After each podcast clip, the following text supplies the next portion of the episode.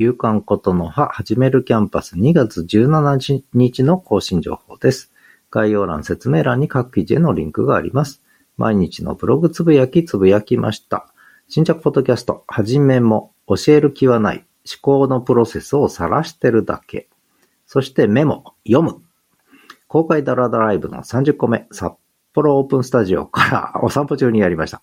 それから声で書く日記、4証言の始まりと恋日記ファンの始まりと人類史を語り始めた週刊ポッドキャスティングの話、そしてザ・東一郎散歩の切り抜き30個目、配信しました。深掘りライブの23個目、オンデマンド教育が日本の私学を救うのその2配信しました。昨日のブログつぶやきの下書き、そして昨日のことのファ。